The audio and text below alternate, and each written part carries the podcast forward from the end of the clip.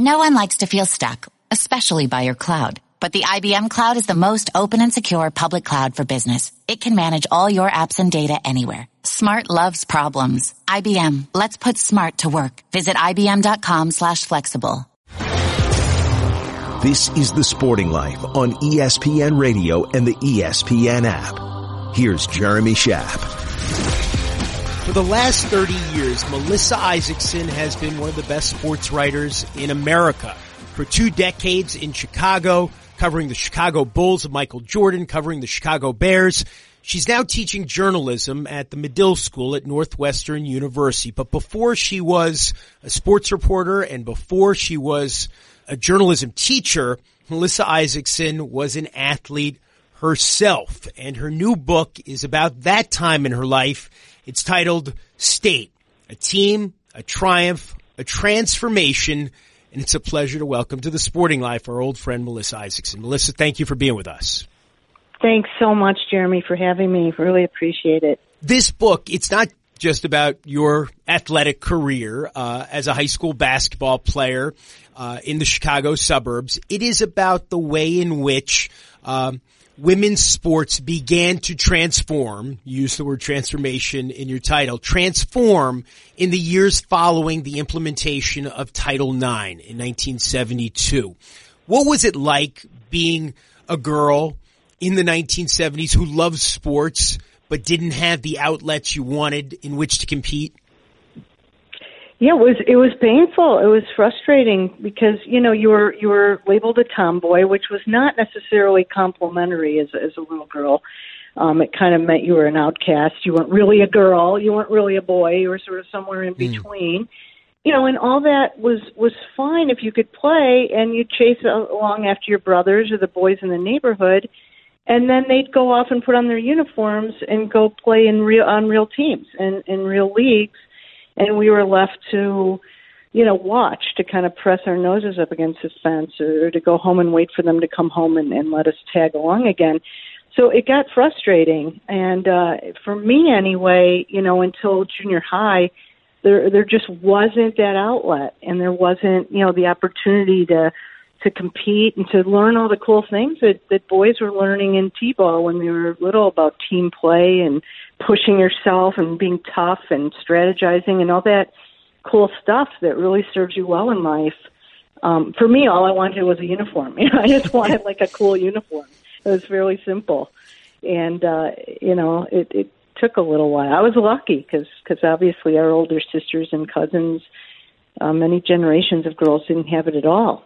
You, your book, State, your new book, it goes back to this period in your life and um, to this time in which uh, change had been mandated for girls and women in sports. Um, public funding, you know, was going to be dedicated for the first time by law to give women, um, uh, to put women and girls on a par with men in terms of opportunities in sports. Uh, what was your awareness of all that going on when you were a freshman at uh, it, what is it, Nile West, Niles West, Niles West High School in suburban Chicago mm-hmm. in 1975? We didn't know. I mean, you know, Title IX was kind of a vague thing that we knew that we were going to have a chance to play actually on a varsity team, and then in '77 in Illinois for girls basketball to play for a state championship. But you know, there weren't. uh First of all, it took a couple years for the whole rest of the country to realize that Title IX after 1972 was about sports at all. Mm. Um, I had the honor to interview Dr. Christine Grant, who is one of the pioneers and longtime advocates of Title IX and gender equality um, at the University of Iowa. And, and this weekend I talked to her, and she talked about how all hell broke loose a couple years after, when even even senators didn't really fully realize that this meant sports. You know that this meant girls were going to bump you know, God forbid, bumps boys out of the gym and, and, you know, God knows what else. And so, you know, and I, I talk about there weren't like Title IX police running around the country enforcing it. So there was still stuff. We still been, you know, in 1975, we weren't allowed in the quote unquote boys' gym at hmm. our large suburban high school, which is not in any way unusual. That's what it was.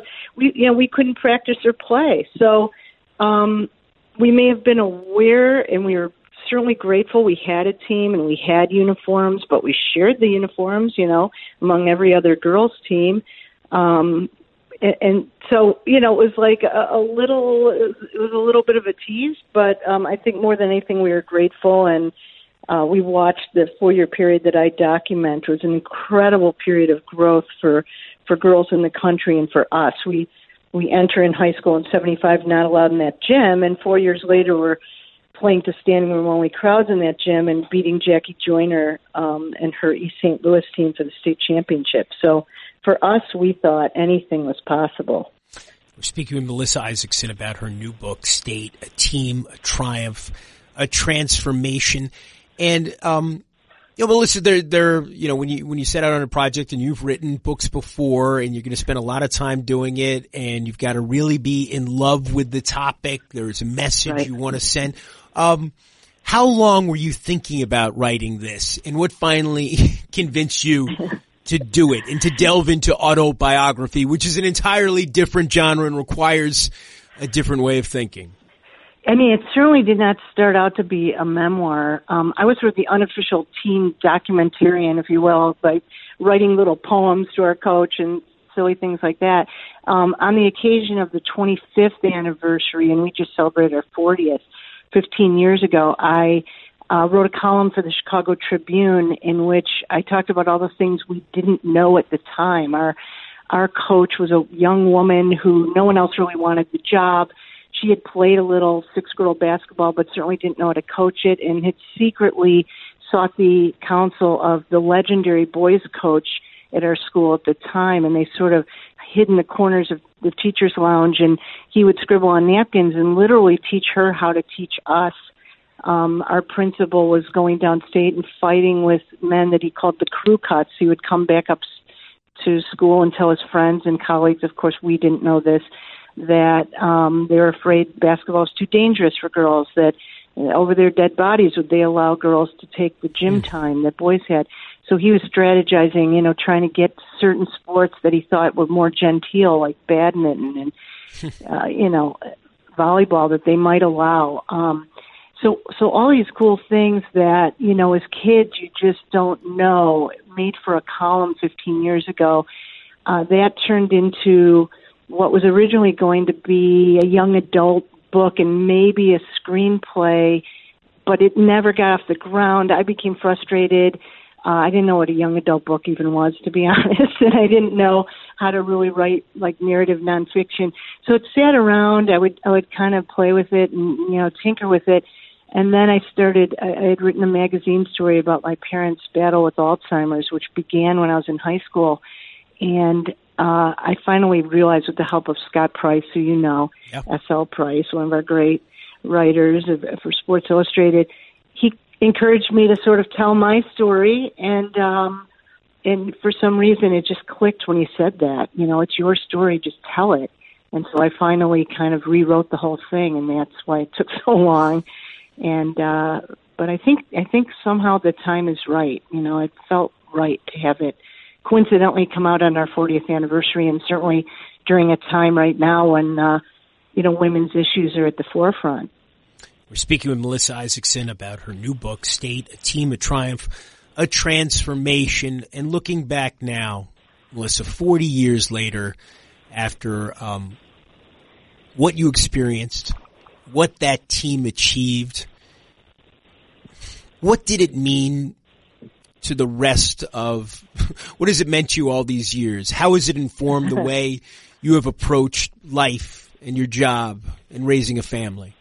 Oh my gosh, it absolutely changed the people we were. And, and when I, I had the chance to interview Birch Bayh um, a couple years ago, and I and I sort of babbled um, and, and told him that you know that it changed the people that we were. It, it it made me have the courage to you know become a sports writer, to walk into men's locker rooms, to you know raise our children the way we did, to um, because we're in, typical of every other group in society. You know, we had women who had terrible uh, hardships happen to them along the way, and uh, and as adults, and they absolutely talk about uh, what they learned as athletes, giving them the courage uh, to fight through um, their very adult issues in later years. It, you know, and, and there are women who are very successful. It's no coincidence that when you look at the most successful women in the Fortune 500